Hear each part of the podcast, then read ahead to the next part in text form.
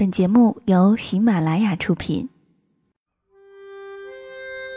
岁月像一个细细的筛子，将心底原本清晰的东西变得更清晰，如同记忆中那微微星光的萤火虫，它们像明灯一样照彻恬静的夜空，也照亮了整个童年时光。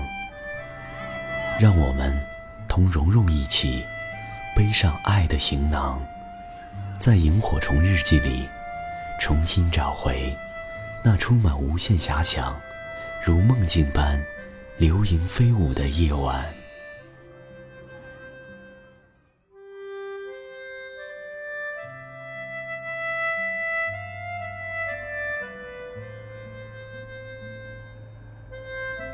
在满天繁星的夜空下，有一个梳着羊角辫的小女孩，在一个长长的白色的石桥上一路奔跑，追逐着时隐时现的点点荧光。她不时地把捉到的东西放到一个小玻璃瓶里，高高的举起瓶子和妈妈说，妈妈妈妈，萤火虫是会飞的小星星，多好看呐！妈妈抱起小女孩，接过那个小瓶子，一束荧光照在她的脸上。妈妈说，孩子，那就放了它们吧，让它们飞到星星上去。小女孩打开瓶盖，点点荧光顺着它们的视线越飞越高，越飞越远。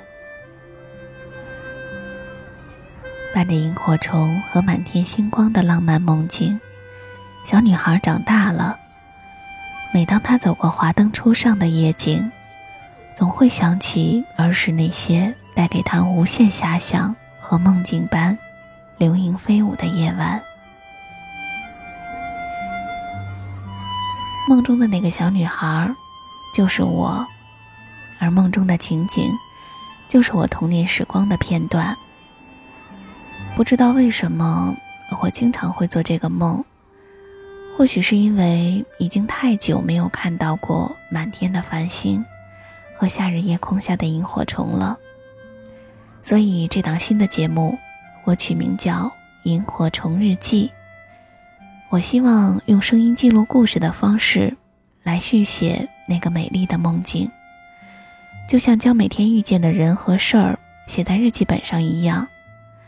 嗯，应该会和我平时写日记的习惯差不多。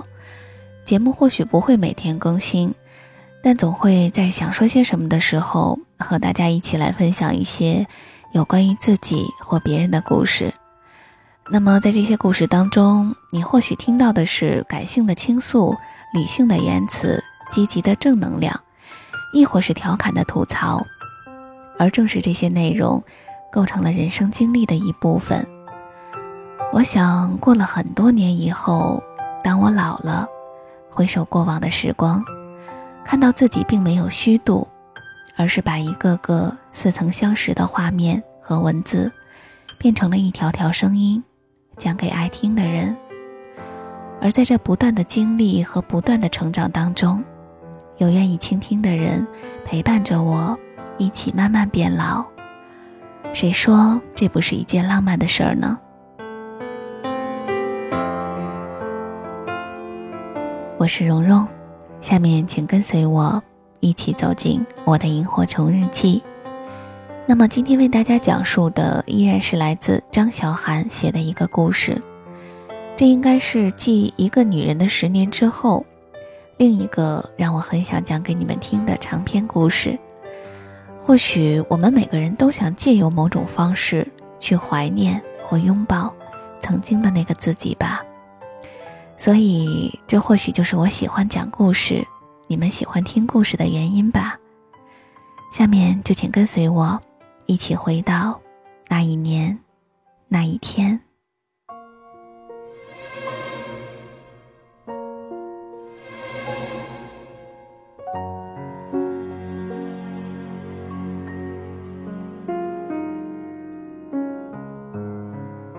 凌晨两点被你的电话吵醒，我从枕边掏出手机，顺着胳膊滑到地上，再跌跌撞撞地接起来，你已经挂断了。来自纽约的长途电话挂断了，我无所适从地盯着手机号码栏的无法识别。那个长途号码我怎么拨也拨不通。我想你一定会再打给我吧。为了不再错过它，我握着手机再没睡过，喝了几杯水，把脑袋探出窗户，热浪袭来。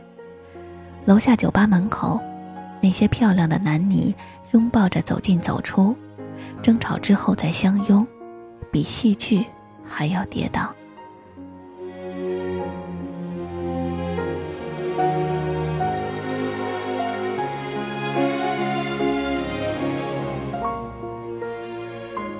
现在几点了？他们不知道，我也不知道。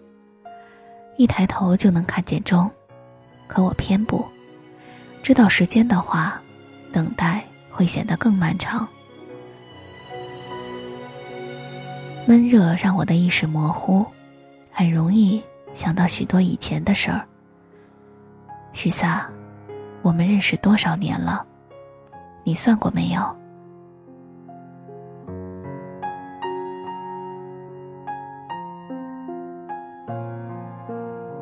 虽然我常常试图忘却种种难堪的小事儿，忘记滑进下水道的那块玫瑰精油香薰香皂，忘记在四十七路上被偷的刺绣钱包，忘记连续三年数学没及格过，但从十八岁到二十五岁的七年间，是女孩一生中最美好的时光，像硬性指标一样摆在那里。你让我把它们扔到哪儿去呢？当我看见你眼角的第一条鱼尾纹，责怪你不好好休息，总熬夜，流下眼泪，想想，其实是为了我自己。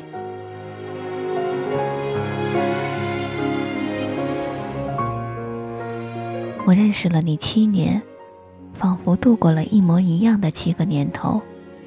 除了爱你，我什么事儿都没做过。十八岁的时候，我像一个傻傻的无知少女，在沙滩上抓了一把金色的沙子，因为它太美，我握得紧紧的。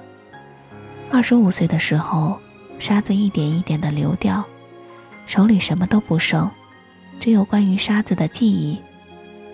要老到什么时候才能忘掉这些记忆呢？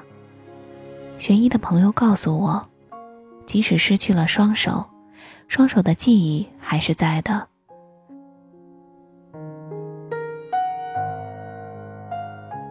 从二十五岁开始，我想女孩该为自己生活了，做喜欢的事儿，坚持一份可以拿到薪水的工作，找到一项业余爱好，知道早起早睡，用抗衰老的护肤品，和七年前挥霍青春的时候大相径庭。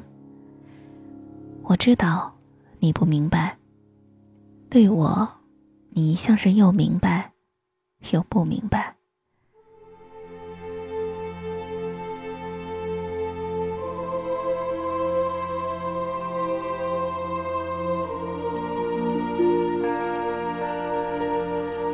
零三年的夏天，热得一如既往，唯一不同的是，大家习惯戴着口罩，害怕拥吻，相敬如宾。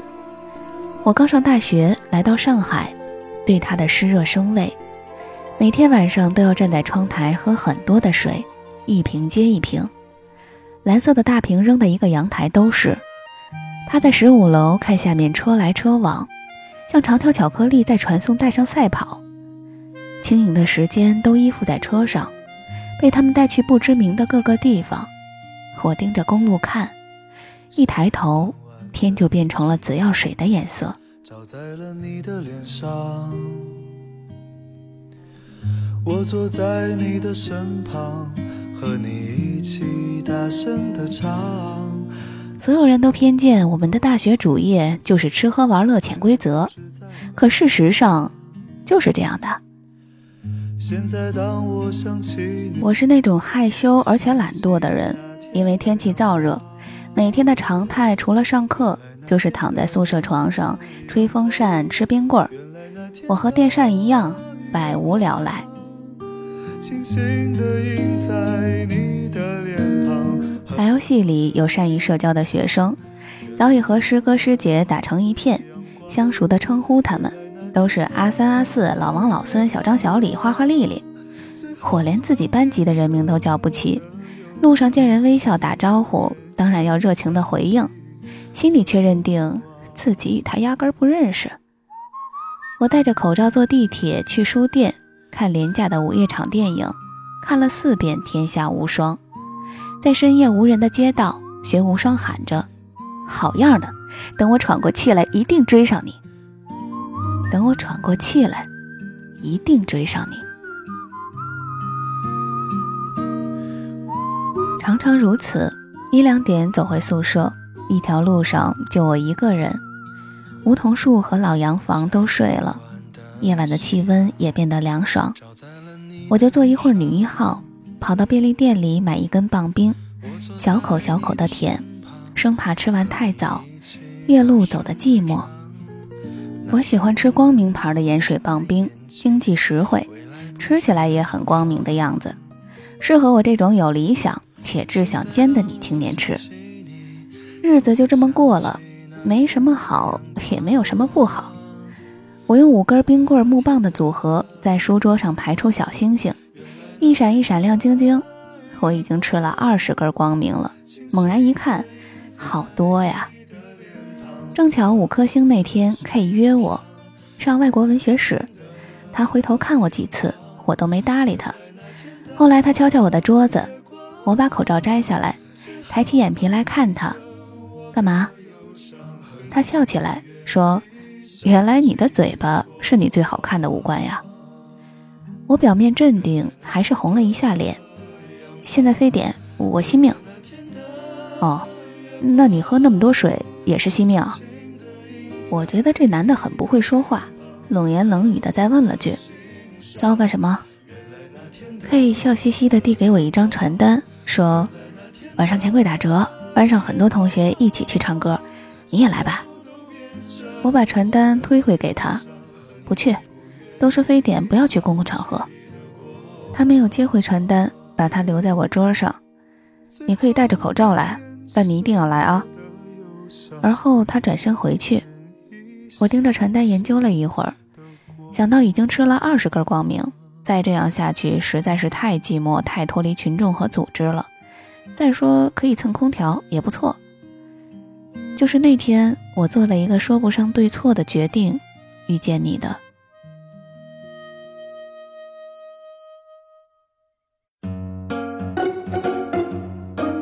大家东倒西歪的躺在沙发上，几个人喝得丧心病狂，抱着话筒不放，一遍遍地唱《青藏高原》，脸憋得通红，脑门上抱起青筋，呀啦嗦个不停。呀啦嗦完了之后，一个大喘气，接着唱你挑着担，我牵着马。我看得目瞪口呆，这个串烧可真经典。我终于知道了 K 的用意，因为除了我，再无同班同学，都是一票更不相熟的师哥师姐。这种情况让我更为紧张，口罩一直不肯摘下来。好多师姐关心地问我怎么了，我只好说刚做好鼻窦手术。因为这个小小的谎言，我没有唱歌，没有喝酒，偶尔趁别人不注意的时候，从口罩边缘塞薯片进嘴巴里。我坐在沙发的一端，静静地闭上眼，真凉爽。我想就这么躺着，等到秋天来了，知了蚊子都死光再出去招摇过市。我好久没像这样彻底脱离汗水，脱离咸涩。汗水泡久了，总有种要退化成海洋生物的感觉。梦里惊醒，听自己喊着不要淹没我呀，这种梦话又好笑又可怜。不知道什么时候 K 坐到我旁边，把我的口罩拉下来。由于动作突兀，我吓了一跳，赶紧坐直身子盯着他看。他歪着嘴笑，没有说话，把嘴里叼着的香烟递给我，试试看。我盯着烟看了一会儿，犹豫地把嘴凑过去。喏，这个时候你就出现了，爱心泛滥的正义使者。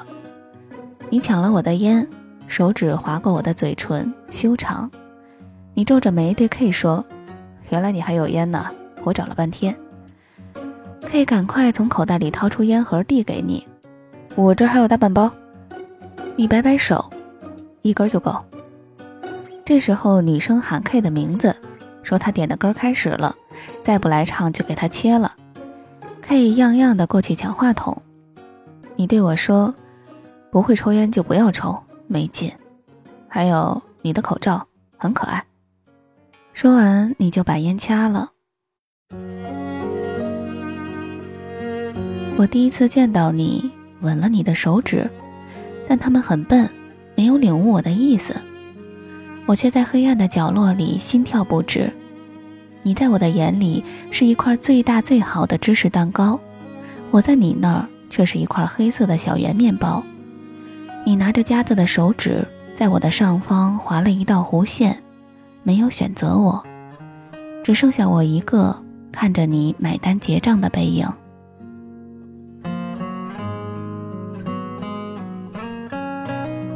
已经三点了，你还是没有打电话给我。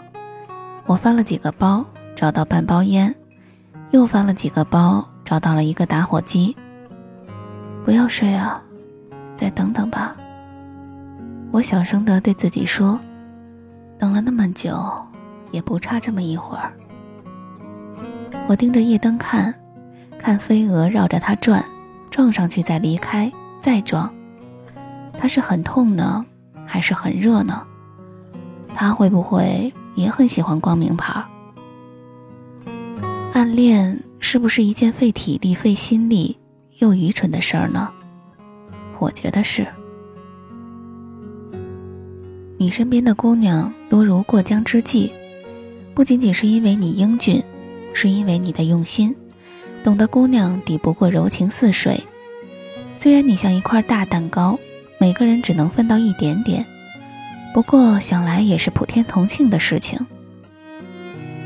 你在我们学校门口那块严禁踩踏的草坪踢球，美丽的师姐经过总会给你打声招呼，她们细细的嗓子吐出你的名字：“赛啊，你又在这踢球啊！赛啊，你不怕晒黑吗？赛呀赛呀赛呀！”和知了的叫声形成共鸣了。我坐在草坪的另一边。 被蚊子咬得全身是包，我从左边移到右边，再从右边移到左边。你在草坪上跑得那么快，到底能不能看见我呢？我却一直看着你，我甚至看不出你进球没有，我也听不到你说的任何话，我只是看你，把你看进心里面。看着看着，太阳落山了，我像一只搁浅海滩的龟，口干舌燥。 依旧迟迟不肯离去。终于，我看不懂的球赛结束了，大概是几十分对几十分这样的大比分。你拿着球慢慢向我走来，那几秒钟我只能直勾勾地看着你。先开始想好的如何拿本莎士比亚看，如何伪装的顺其自然，此时全都忘得干干净净。你问我为什么一直坐在这儿，我说看书。 你打量我一圈，问书呢？我说看完了，放在包里了。之后你看着我笑，你摸我的头发，说我是傻孩子，我真是愚蠢透顶。你说，那你和我们一块吃饭去吧。我说好呀好呀，像弹簧那样蹦起来响应你，脚却麻得动不了了。你从身后拿出一瓶矿泉水递给我。 之后，你坐到我旁边，用上衣擦汗。你说：“坐了一下午，辛苦你了。”我接过水，十分羞愧。我精心策划，处心积虑，你一语道破。我说：“你这样说，我可接不下去了。”你说：“现在嘴巴不是用来说话的，喝水就好。”我咕咚咕咚把水喝得干净，鼓着腮帮，把空水瓶还给你，像小学生给老师交作业。 你们一群臭烘烘的男生带着我去路边吃烤串，还顺便喂蚊子。不过这个时候，我被喂得更加心甘情愿。我酒量不好的，可每次和你还有你的朋友一起，我都硬着头皮喝，学会不怕热，不怕蚊子咬，不怕和脏兮兮的男生们勾肩搭背，不怕被冷落，你说你不喜欢娇生惯养的姑娘，你喜欢姑娘像霹雳娇娃那样，我就恨不得去泥场里滚一圈给你看，我是多么干练，我就是勇敢粗犷的劳动人民。我既然没有 A 的大眼睛，没有 B 如黑夜般的长发，没有 C 的温柔甜美，那就更不能被你发现我的生性懦弱胆小。不知道你还记不记得，我大三实习的时候，和一群名不见经传的三流小艺人去澳门做节目，节目安排小艺人们从澳门旅游塔上跳下去，姑娘们为了做效果搏出镜，都哭得惨不忍睹，撕心裂肺。不知道的以为我们节目在逼良为娼，硬给一群良家妇女画个风尘妆，然后良家都刚烈坚贞，抱着铁栏杆不肯做女优，个个亚麻的亚麻呆的叫，悲到极限，叫也不叫了，望着远处无语，泪双流，两条黑水顺着眼睛流下来了。不过最后挣扎了半天，全都是为了献爱心什么玩意儿的，一咬牙，大义凛然地跳了。跳完之后大放厥词，多么突破自我，多么穿越极限，人生追求仅此一跳似的。厥词都是我拿着提词板写的，我一个人静静地站在旁边看，看他们哭，帮他们排序，哪个酝酿好了眼泪先出来，哪个先冲过去跳，其他的先站在后面演练。最后带队的导演指着我说，那个谁，你也来跳一个吧。我说好，嗖地站起来，走到保护人员旁边，任他们把我推来推去，绑上绳子。整个过程我都没有说话，后来摄像看不下去了，让我对镜头说句话。我转身看了一眼镜头，微笑了五秒就跳下去了。他们都说我像看破红尘自杀的。回去后实习的公司就开始让我单独带小明星出去上通告，他们认定我心理素质是加到不能再加了，是当经济的料。其实当时我也想说两句，是说给你的，可说给你的都是不能说的，这是我自己和自己拉钩上吊说好的，千万别说出来，埋在心里的是故事，说出来就变成事故了。三百三十八米的高空，你知道有多高吗？我当然很害怕，摄像机只拍到我优雅温柔的上半身，可我的腿在哆嗦，他们都看不见。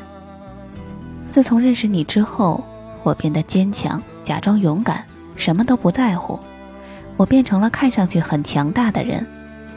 我是不是该谢谢你呢？成为了我女强人路上的奠基石。后来我让你和我一起蹲在电视机前面，等着看那期节目。我想让你看我多么勇敢地跳下去，让你感知我在心里喊着你的名字，让你知道我也是大方开朗的姑娘。后来等到节目结束也没等到我，你抱着薯片嘲笑我，说我又吹牛了。不过之前那个谁谁长得还真漂亮，还反应快，能叽里呱啦地说这么一大堆。我躲进厕所打电话问导演，他说时间不够，我又叫得不够欢，当时就把我的那段给抹了。我接着吼了一句，那我白跳了。导演说，哟，你个实习生让你公费旅游就不错了，你当你是什么东西？我坐在马桶上偷偷哭了好久，直到你敲门说想尿尿，我哭得更厉害了。我说你憋着，你隔着门讲了很多的笑话给我听，还说了一堆你当年实习不如意的破事儿。所以我说吧，你丫真的什么都不懂。我哭着说我真的跳了，而且谁谁叽里呱啦说的一大堆都是我写的。最后你说，我都知道，你快出来吧，聪明勇敢的小姑娘，再不出来我就顺着门缝尿了。我这才开了门。现在想想我也是会错意。你说你喜欢姑娘像霹雳娇娃那样的意思，是喜欢德鲁那么性感，而不是能上刀山下火海。暗恋是不是一件费体力费心力又愚蠢的事儿呢？我觉得是。有年寒假我去了舟山你家，我在你家骗吃骗喝好些天，跟你爸妈打麻将赢了好多钱，我不好意思拿。你爸妈是极度热情的家长，硬塞给我说当是压岁钱，我推辞不掉，只能干巴巴的看你，你头也不抬说拿着吧，出门再还给我就行。你大方地向你的朋友和家人介绍我，说是你的好妹妹好兄弟好朋友好知己，你哪来这么多无关痛痒的称谓？为什么就不能说是你的女朋友呢？你带我去你的高中同学聚会，房间被空调吹得干燥，喝了几瓶大家都有点上头，不停地拉衣领，有的腰带松开了几个扣，先开始都还不好意思，后来你边脱毛衣边对你的朋友们说，脱吧，别不好意思，这是我好哥们儿，别当外人。然后你坏笑着看我说，别拘谨，要么你也脱一件。我把手伸到桌下掐你大腿，你的朋友们就全都脱得剩棉毛衣裤，我说你这是让我情何以堪？你说没事儿，看看就习惯了。果然喝多了就再也不碍眼了。你们先喝白的，白的喝完喝啤的，后来嫌去卫生间吐太麻烦，让我给你们桌上放一个桶，边喝边吐，边吐边喝，不亦乐乎。我现在想想自己也真厉害，我竟然没有在此般恶心的场面下吐出来。那天我一点没喝多，因为我要照料好你们，主要是你。我一次次地帮你们出去买下酒菜和解酒药，我人生第一次炒花生米，嚼得跟苍蝇似的，你们也吃得开心。第二天你看我手上全是水泡，问我怎么弄的，我说我昨天给你们炒花生米烫的。你想了半天，张着嘴问我，我们昨天吃过花生米呀、啊？我还以为我吃的是豆骨。我还要忙着和你的朋友们唠嗑谈天，从明星八卦聊到石油大战，从星座周易聊到太阳黑子，从张曼玉为什么还不结婚聊到张曼玉为什么不嫁给他。等你们全都喝得尽兴，我把杯子全洗了，盘子收拾好，啤酒瓶放回箱子里，方便明天卖废品。每人倒上一杯热茶。凌晨五点，同学们摸着干瘪的肚子喊饿，我翻遍整个房间，没有任何熟食。于是我一个都市时尚女性，在凌晨五点晕晕乎乎的情况下，把韭菜洗了，肉面粉找出来，光光当当的剁馅给你们包饺子。你的高中同学们在厨房门边倚了一排，赞不绝口，感激涕零，说我太贤惠了，说你不准欺负我，说谁娶我就是天大的福分。我小脸红扑扑的，故作娇嗔地说，你们都别帮忙，沙发上躺着看电视。他们这些话说得我心花怒放。那天什么都好，如果你醒着就更好了。听听大家是怎么表扬我的，知道小黑面包是经济实用的。今天我们已经离去，在人海茫茫。后来我才知道，我把你高中同学家准备留着除夕包饺子的材料全给提前剁了。你说既然我去了，说什么也得带我去个风景名胜走一圈吧。我们一起去了普陀山，上山的路上许多人跪拜着爬山。我问你，这些啤酒肚的男人是虔诚的信徒吗？还是一个发福中年男子组成的奇怪组织？你趴在我耳边说，你真可爱，这些啊都是被害妄想症的有钱大老板。上山的路上你对我说，人呢拥有的东西越多就越恐惧，与其求不来更怕守不住，所以得不来的就别强求。我心想，这是不是给我的暗示呀？于是我迅速地回答说，这不行，不和命运耍耍别扭活得没劲。你说我还是太小，我说你也没大到哪儿去。你总说我任性，对，你不爱我，我就偏爱你。还没讲完，那就算了吧。心情在岁月中已经难辨真假，如今这里荒草丛生，没有了鲜花。冬天里的寺庙特别静，黄墙赤树，每一声撞钟，僧人呢喃着唱经，香火缭绕，都像是来自另一个世界。那个世界是空的，没有欲望，没有痛苦，没有得不到，没有求不来，没有我爱你，你为什么不爱我。我们说话带着白雾，像吞云吐雾的仙人。走着走着感觉晕了，你牵起我的手走，时不时的回头看看我。我问你看我干什么，你说怕你不见了，你太瘦，风太大就把你吹走了。你帮我把红色的围巾系好，绕了三圈，把两端又塞到圈里。我说你想把我勒死吗？你说你想。之后你抱了抱我，很轻，像一阵风吹在我身上。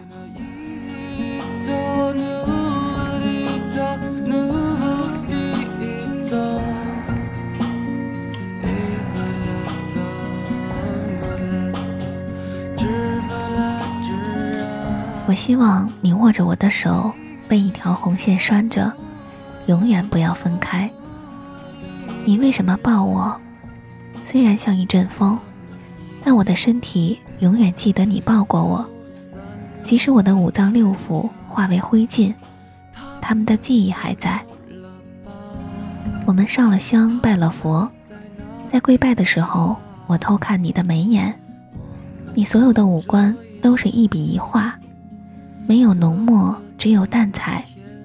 我想这样的时间可以多一些，我们就这样虔诚下去，镜花水月。我问你求什么，你说家人平安，身体健康，就没什么了。我说我们去求知签吧，你说不求，命被说出来就活得不自在了。可你拗不过我，还是抽了一支签，我一个人拿去解。我排了很长很长的队，被小僧带着走来走去，绕了几个弯才看见老僧，是一个老得快成精的老爷爷，像龙珠里的龟仙人。我不禁对他信任大增，觉得龟仙人说的应该有道理。他高深莫测地说了许多，我像病人看医生一样，向高僧问了好多次，这是真的吗？还有没有救？他不说话，光摇头，宣判了我们之间的关系得了绝症。后来我还没有给你看，就把签扔到香火里烧了。你问我怎么样，我就说高僧说我们俩待一块儿，要么你死，要么我亡，你还和我玩吗？你说玩，怎么不玩？边玩边死呗。我面无表情地说，我骗你的。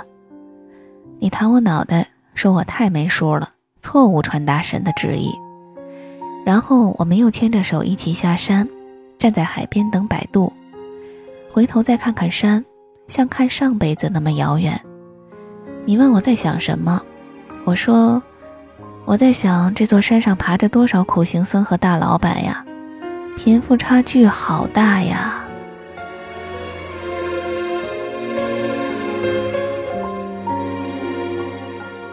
回去的路上，我给你讲了一个故事，是一个佛教故事，说的是蜘蛛爱甘露，知草爱蜘蛛的三角恋故事。佛祖问蜘蛛说，什么才是世间最珍贵的东西呀？蜘蛛说，得不到的和已经失去的。佛祖走了，一千年过去，佛祖又来问蜘蛛，蜘蛛还是这么说。佛祖又走了，又修行了快一千年，蜘蛛网上被风吹来了一滴甘露，蜘蛛很喜欢这滴甘露，每天看了又看。但是不久，甘露又被风带走了，蜘蛛黯然。此时佛祖再次出现，问蜘蛛世间最珍贵的东西是什么。蜘蛛说，得不到的和已经失去的。佛祖很无奈，就让他到人间走一遭。在人间的他生于官宦世家，十六岁遇见了一个状元叫甘露。蜘蛛惘然，认定是佛祖的安排。后来皇帝让甘露娶长风公主，太子织草娶蜘蛛为妻，蜘蛛就闹绝食，和封建势力做斗争，斗得奄奄一息。织草哥哥秉剑前来，欲共同赴死。此时佛祖现身说理，说甘露是由风带来的，自然不属于你，而织草是四钱你蜘蛛网下的一株草，忘了你三千年，你却从来没有证实过。现在你该知道世界上最珍贵的是什么了吧？蜘蛛茅塞顿开，最珍贵的是把握现在的幸福。然后织草王子和小蜘蛛过上了俗不可耐的幸福生活。你接着说了句，这什么操蛋故事，小学语文老师讲的嘛，做人道理三千个吗？当时我说你是一个毫无情调可言的人，现在想想也是，凭什么呀？甘露不就是风带他去蜘蛛网的吗？不该在一起别来呀，闲着没事干嘛招惹人家？什么甘露呀，丫就一大自然的花花公子，跟人类世界的你似的。过了一会儿你说最珍贵的应该是不但得不到，并且已经失去的。坐在回去的摆渡上，我靠在你肩膀上，哭了吗？你看见了吗？我忘记了，反正你变成了我最珍贵的东西。我也不记得高僧说我们是注定分离的两个人，因为我们从未在一起过。我撞了三次钟，说的是我爱你。我求了一次佛，求的是你也能爱我。你住在你空空的米店，一手拿着苹果，一手拿着命运，在寻找你自己的香。我想到我外公去世的时候，他生前信佛，我们在庙里为他超度。方丈说，你们唤他的名字，远远看着，他一会儿会从奈何桥上走来，他会来看看我们在喝孟婆汤。我们一大家子盯着他指的方向看得出神。我所在的位置不好，面前就是香火，看久了眼前的一切都晃动着，依靠着热气扭曲了，看得眼睛酸痛，所有壁画变成了油彩。可是我还是没有看见我外公。我偷偷地回了次身，竟在人群中看到你，揉了揉眼，就再找不见了。再回头看香火和佛祖，生老病死，爱恨别离，无非如此。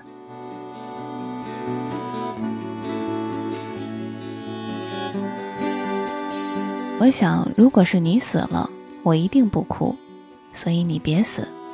你死了，大概就像是刘勇那样，棺材后跟一片姑娘甩着水袖跑，胭脂俗粉。没劲，还是活着好。姑娘的腰肢、大腿、嘴唇都是鲜的、热的。你一手拿着苹果，一手拿着命运，在寻找你自己的香。有件事儿，我想你大概不知道。你二十四岁生日的时候，你的一群朋友们为你庆祝，你并没有邀请我，这见怪不怪。只能说明那段时间你没有想到我，你那么忙，不像我，主业就是想你，吃喝拉撒和喘气儿都是副业。你喝多了，大家都喝多了。你一个朋友打电话给我，用你的手机。我那天穿得漂漂亮亮，握着手机，想只召唤兽，就等你的召唤。所以看到你的号码，我别提多开心了。他迷迷糊糊地说了几句，我才知道原来不是你。喂，你是那个什么早早吗？哎，对，找的就是你。电话那边停顿了一会儿，我问他你现在还好不好？他说许萨喝多了，你现在可以来接他了啊。你不就是想和许萨上床吗？听了半天，我也大概听出了他是谁，可能是一个师哥，你的室友。听他说完，我是很想骂人的，可是一开口就哭了出来，哭得上气不接下气。他一个劲儿的道歉，我还是哭个不停。我像是一个悲伤的稻草人，我对你的爱瞬间成了一房间的碎玻璃，我怎么躲还是疼。我才知道，或许我在你心里并不是什么都不算，我应该算是一个春晚小品。之后我没有再联系你，你也没有联系我，直到你再想到我时，一天打我十几个电话，你也搞不清楚为什么我不接。你发长长的短信给我，都快能拼成一篇作文了，我好几次差点就回复你了。还好没过几天我去德国出差，上飞机前我就写了一条简讯给你，我说我去德国出差了，拜拜。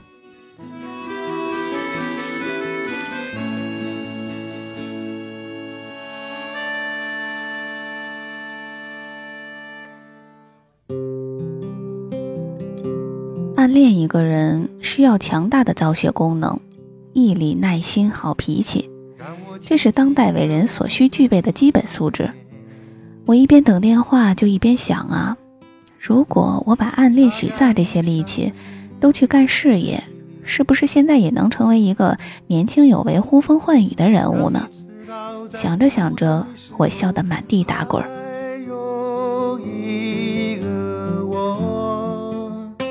年轻时犯错，大半是该动真情的时候太过动脑筋，所以我一点也不后悔。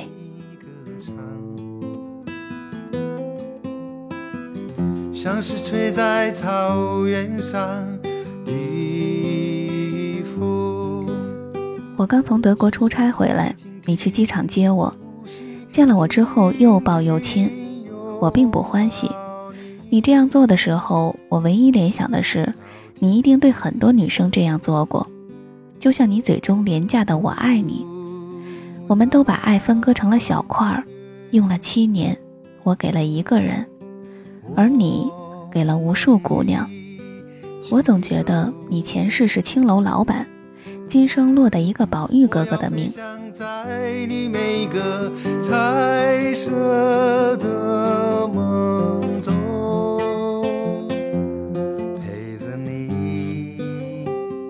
你带我去了一个日本料理店，店铺小而精致，说是你朋友开的。围着传送带只坐着两对客人，对面的一对男女坐得很开，只能喝着清酒取暖。厨师站在中间做菜，整个流程都看得见。他像捏橡皮泥那样，手中握着一团米，撒上鱼子就变成了寿司。你把寿司从传送带上取下来，用筷子夹着，小心地蘸了酱油芥末，放到我盘子里。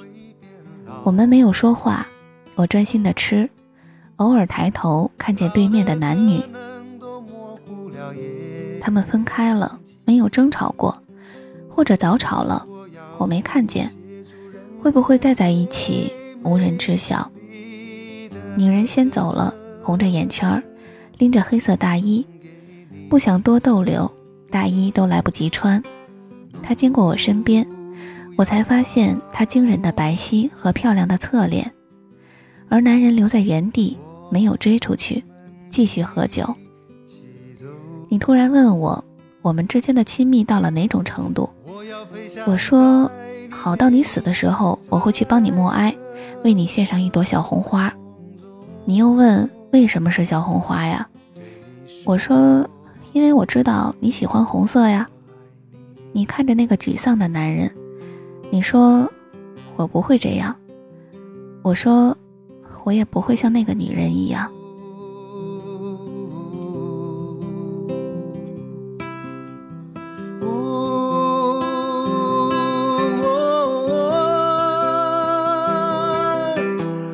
我不再让你孤单，我的风霜，你的单纯。我知道你是敏感暧昧的双鱼座，你穿四十二码的鞋子，你最爱的球队是拜仁慕尼黑，你爱吃廉价的番茄炒鸡蛋和鱼香肉丝，你有选择强迫症，你失眠，你习惯开灯睡觉，你先刷牙后洗脸，你用黑色水笔写字，你的目标是让你的知己妹妹女友们相安无事，互帮互助，构造和谐社会，你做到了。我除了不知道你对我的感情，其他什么我都知道，我是一部关于你的小百科。那你知道有关我的什么呢？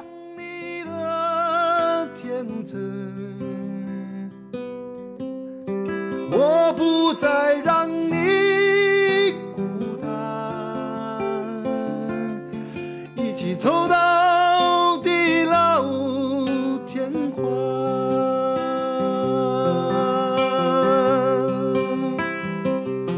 你知不知道，你毕业之后，我为了去看你，倒三趟地铁，横跨黄埔，每次见到你都说是来办事儿，顺便看看你。你说我一女大学生哪有那么多事儿要办呢？你知不知道，我见你之前起码提前三天用身体磨砂膏，从头到脚每个部分都细细的磨，那叫一个麻烦，起码一个多小时，然后涂厚厚的身体乳液，带着面膜睡觉，跟木乃伊似的，动也不敢动。我只是想让自己见到你的时候，皮肤很柔软，很嫩，很通透，看着就有入口即化的感觉，让你想靠我很近。你知不知道，你喜欢看的电影我都偷偷的看好几遍，把台词都背得清清楚楚，只是希望你和我谈论的时候能及时的马上接话。其实你最爱看的那个综艺系列都难看透了。你知不知道，我去你家，你盯着电视一动不动，我能在旁边睡着几次，醒来后再打起精神来，和你一起对着弱智的综艺节目傻笑。你知不知道，我为了送你一条 L V 的围巾，连续一个月每天只吃一顿饭，买了一箱苹果放在阳台，管饱又耐放，饿了就啃一个。你知不知道，你的一点点风吹草动我都要了解清楚，哪怕你在报纸上写短短两百个字，我也要想方设法买到，然后小心翼翼地收集起来。那两百个字是你们传媒公司的宣传广告，联系人许萨。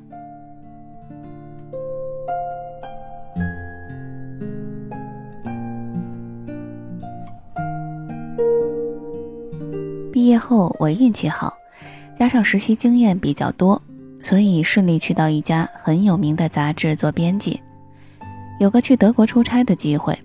我本是刚来工作，上司是不太放心让我出差的，我死皮赖脸，差点利用学校知识主动献身给老板遣了我，终于争取到公费旅行德国的机会。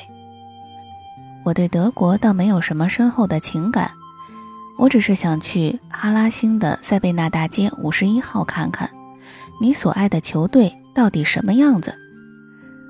你看我站在拜仁慕尼黑俱乐部门前照的相，戴了那条你曾经在我脖子上绕圈的红色围巾，你看了半天说我笑得特像蒙娜丽莎，模棱两可。我说我就是故意制造这种神秘诱惑的效果，你被诱惑到了吗？你说当然。你注意到照片里我手里握着一张白色的纸团了吗？上面写着我爱你。后来我还是把纸给团了，爱你爱不到也不会死，我并不想像他们那样千方百计地让你明白，我不想让我仅剩的自尊弹尽粮绝。尽管我是一个小黑面包，但同时我也是一个有尊严的小黑面包。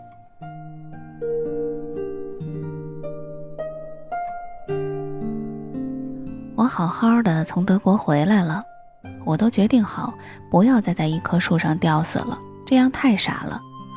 没想到在北京宣传的你特意飞回上海来接我，我看到你那刻就酥了。你为什么又瘦了一些，黑眼圈又深了一些？我说的第一句话就是，你别这样行吗？然后我把脸撇到一边，不再看你。你像个小男孩，充满委屈地看我，说，可是我想你了，求你别不理我，我在机场等了你几个小时。我说，你别说了，矫情的我都快吐了，我们这么熟，不用说这些。之后你抱着我，我默念一万遍，别哭啊，别哭啊，哭了你就傻叉了，你就完了。可不念还好，一念就哭了，你呀又得逞了。看你笑得得意，我又沮丧又欢喜。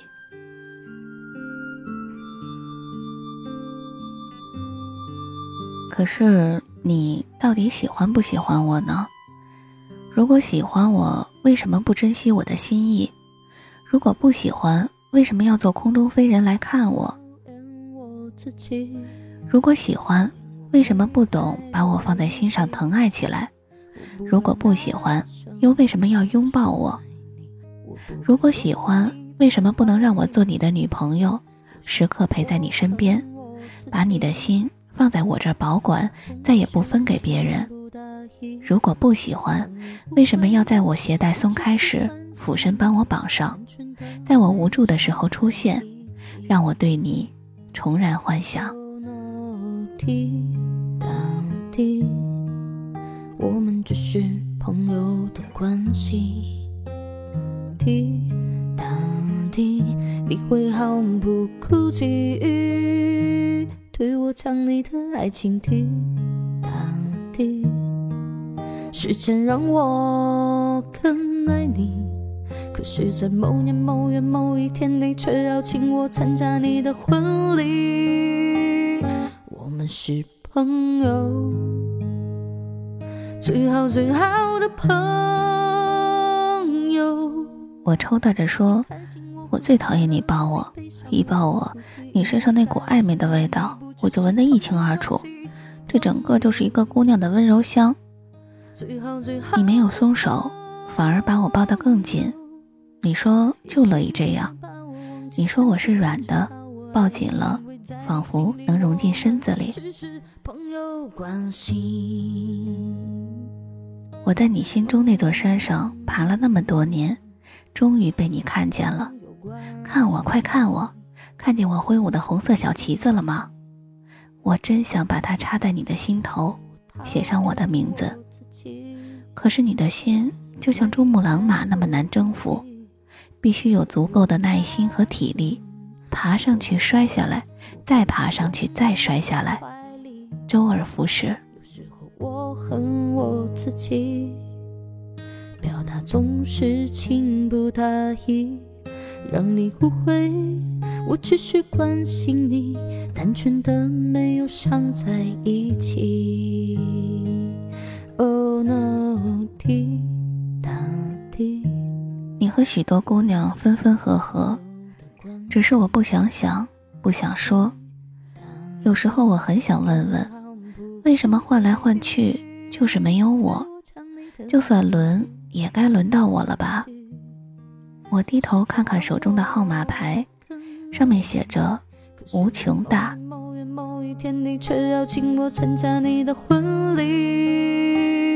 我们是朋友，最好最好的朋友。你开心我会快乐，你悲伤我会哭泣，因为在我心里你不只是朋友关系。朋友，我曾经做过最伟大的一件蠢事儿，我在豆瓣上发起了一个活动，我让世界各地的人把你的名字写在纸上，写许萨我爱你，拍了照片传给我。后来有些女孩写信给我，她们和我讲述她们的暗恋，有的很短，很快觉悟到了自己在慢性自杀，就回头是岸了。有的冗长，十年十年又十年，我还爱他，你说怎么办呢？他不爱我，生活还是要过的。可我发现我已经老了，虽然偶尔也会想你，只是换了一种感情。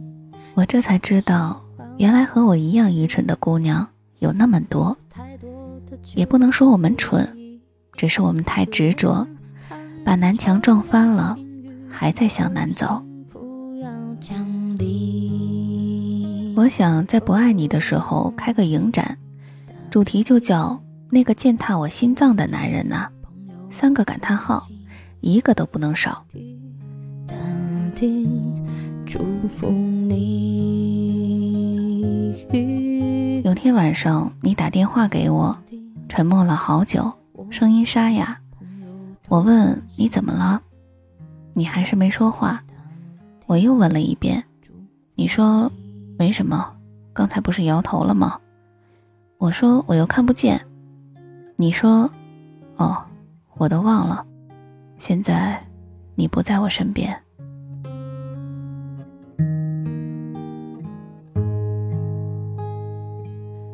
本来你的寝室在八层，我在十五层。我每次去洗衣房洗，都绕去你那里一趟，把你的脏衣服臭袜子一起带去。而你买了新鲜水果，也不会忘记跑去楼上给我送去。有一次你切了一盘子西瓜，我说我最喜欢吃西瓜，想多拿几块，你不准，说 A B C D 还等着呢。我哦了一声，吃属于自己的那一小块。可是你不知道，那块西瓜熟得烂了，苦得很，我想都吃掉，这样你就吃不到了。我们之间的关系就是这样，苦涩留给我，快乐送给你。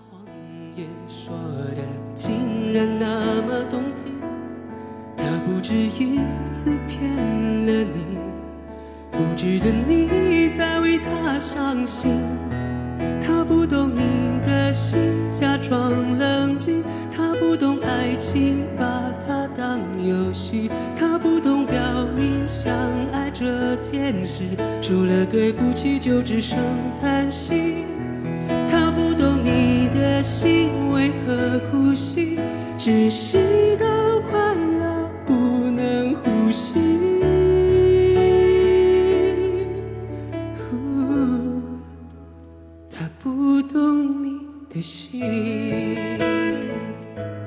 你是不是哭过呢？我不知道。你说了无数个对不起，就像那些我为你准备的我爱你，一一抵消，所剩无几。你是不是看到了那些我爱你？或许有，或许没有，这都无关紧要了。相处久了，什么都漫不经心起来。我可以在你面前打瞌睡流口水，可以胡吃海喝，可以说话的时候喷口水，可以拆开腿坐在你面前，可以撒娇耍赖在地上打滚。那你为什么就不可以漫不经心地爱我一下呢？这件事除了对不起就只剩叹息，他不懂你的心为何哭泣，只是到快要不能呼吸。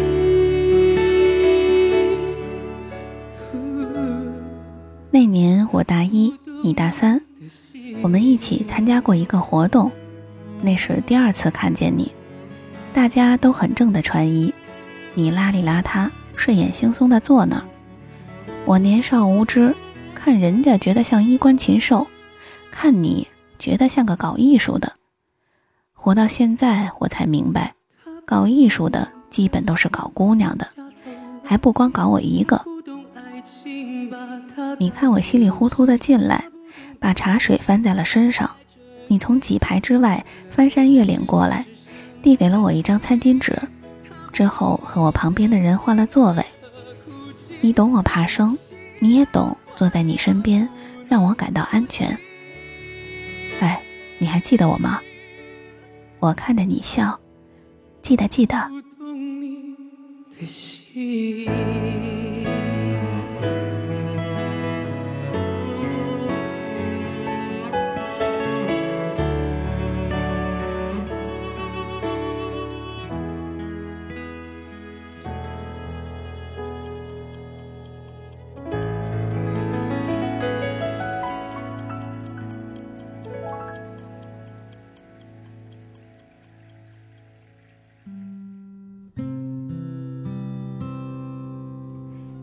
是一个晴朗的冬天，天蓝得快融化了，所有的麻雀找到一个温暖的树枝。卖火柴的小女孩看见了大餐玩具和祖母，我看见了你。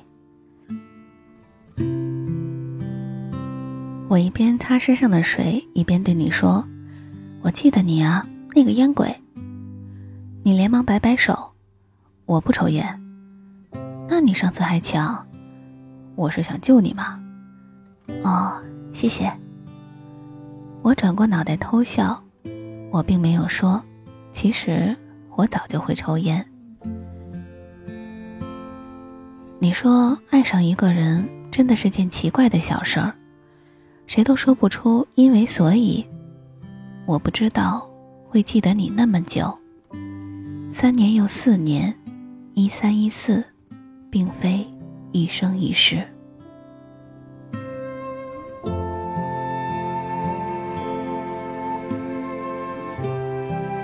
高僧说我们的结局是劳燕分飞，我问他，那我如何才能破解呢？他说问题不在你，而是对方。他命中烂桃花，亦是走马观花的人，他是遭桃花劫的，而他的劫并不是你。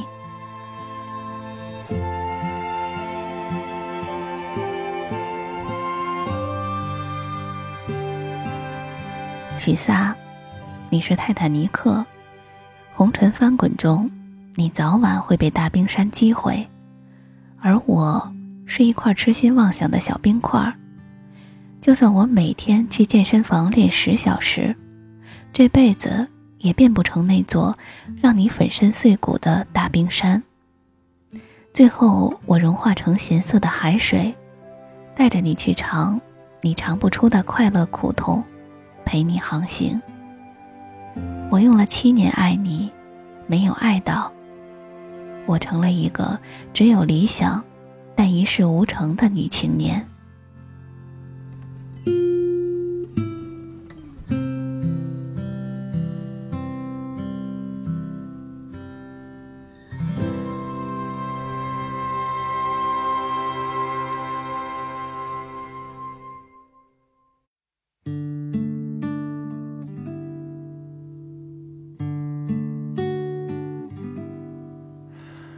这一刻突然觉得好熟悉，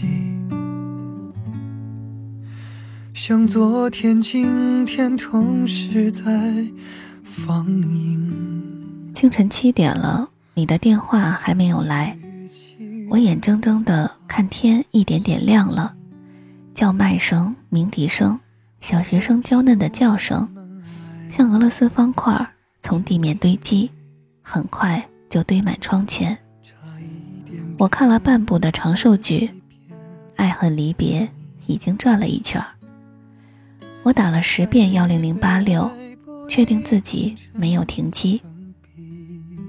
我打电话叫麦记送来一个巨无霸和一杯大可乐，一口气吃完之后，我想自己的人生可以重启一下，就像电视剧里所说的突转，从今开始一切都会变得不同。努力为你改变，却变不了预留的伏线，以为在你身边那也算永远，仿佛还是昨天，可是昨天已非常遥远。但闭上我双眼，我还看得见。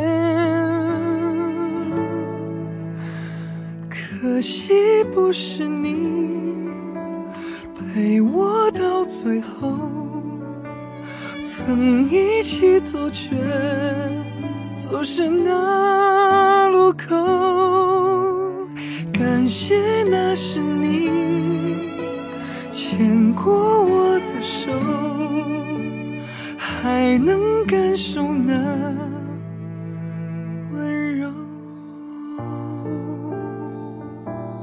我把朋友的电话一个个从手机里抄出来，消磨等你电话的这段时间。黑夜到了白天，你并没有再联系我，我也不再想听你说你又分手了，你过得好或不好，你在医院吊水，你在银行存钱，前面一个大妈穿了条红色内裤露出半截儿。你不过是个暧昧的男人，而我已经不再爱你了。这心我想我更有权利关心你。我把手机卡从楼上扔下去，就像七年前我把自己的爱抛向一片湖泊，打了水漂。如今我们的关系无疾而终，努力为你改变，却变不了预留的伏线，以为在你身边那也算永远，仿佛还是昨天，可是昨天已非常遥远，但闭上我双眼，我还看得见。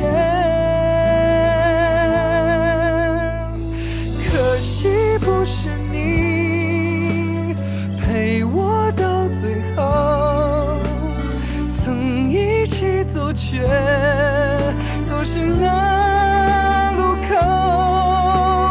感谢那是你牵过我的手，还能感受那温柔。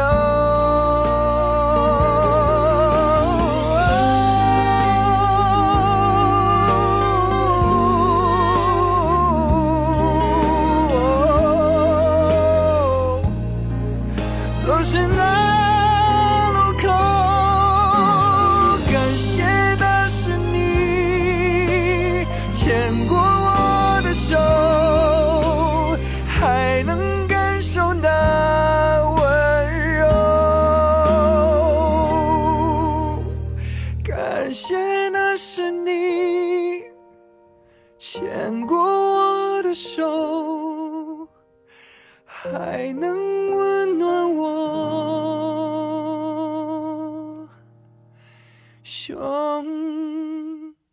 口。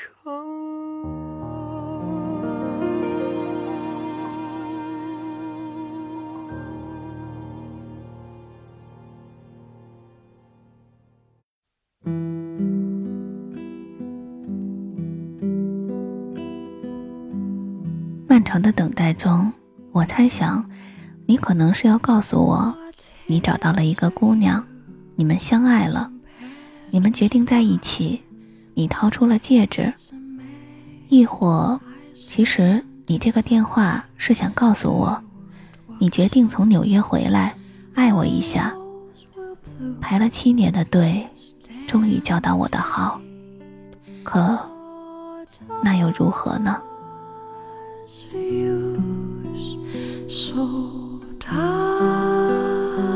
暗恋是不是一件费体力费心力又愚蠢的事呢？我觉得是。想到张爱玲说的，长的是磨难，短的是人生，我仅仅是爱错了一个人，真没什么大不了。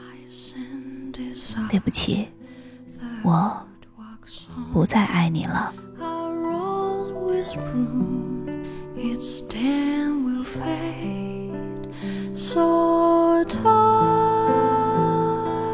yours, so does。 这些话我想用蓝黑色的英雄墨水一字一句地抄写给你，送给你，我曾经最爱的许撒。你也许不会看，一直放在箱子里，落满了灰尘。我呢，从此以后不再提起这件事情，照常生活。往昔时光已走远，我才会学着想念平常的相见，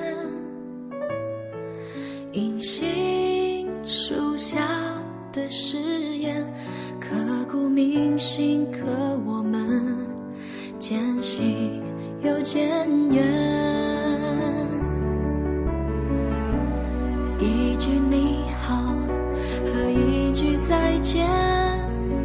中间是没有对白的画面，昨日依稀又重现，你站在我面前，记忆里的少年从未改变。我迷离的双眼，昏黄了容颜，却依稀留住了时间。你沙哑的声线，在梦醒瞬间，在我忘记之前唤醒世界。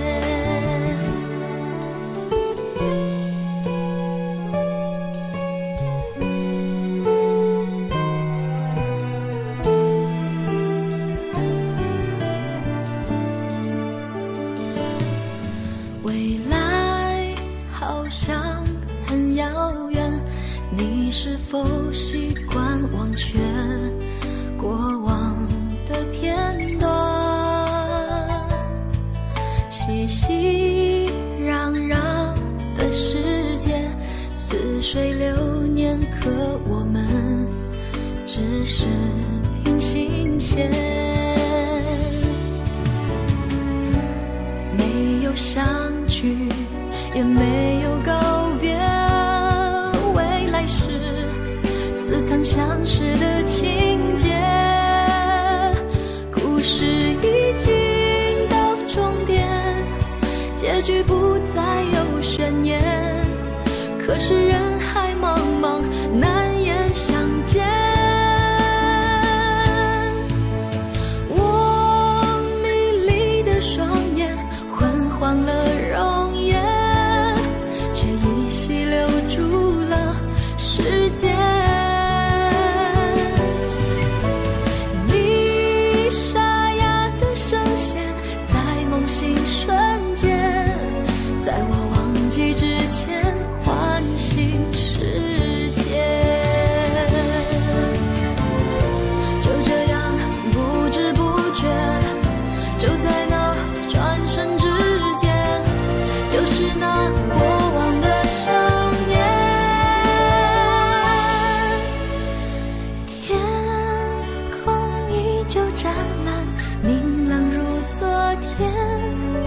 却早已错过了遇见，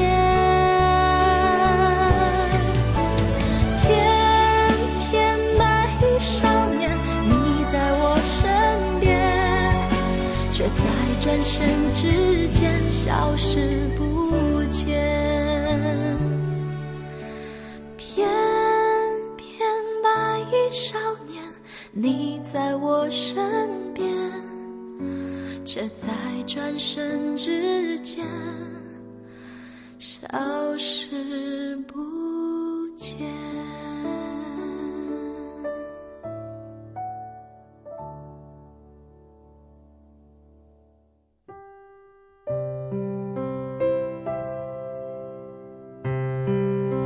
故事讲完了，不知道大家在故事当中是否也看见了自己和心里的那个他呢？大家可以在评论区留言给我，讲一讲你们的故事，或许在下期的节目当中你就会听到了。同时呢，也欢迎大家下载喜马拉雅手机客户端，了解更多的节目资讯。当然也可以通过关注我的微信公众账号和新浪微博蓉蓉一六八来找到我。萤火虫日记的第一期就先到这里了，我想用一段电视剧里的台词来结束今天的节目。我们都太执着于自己的生活方式，总认为只能依着一种既定的模式生存，却忘了遇不到正确的你，有时只是因为改不掉错误的自己。我们一生会遇上很多种人，很多种事，有的甜蜜，有的温馨，有的婉转成歌，有的绵延不息。在这些故事里，我们唯一的共通之处就是某年某月某个波澜不惊的日子里，曾经很爱很爱你。我是蓉蓉，再见。时光一逝永不回，往事只能回味，忆童年时竹马青梅，两小无猜日夜相随。时光一逝永不回，往事只能回味，忆童年时竹马青梅，两小无猜日夜相随。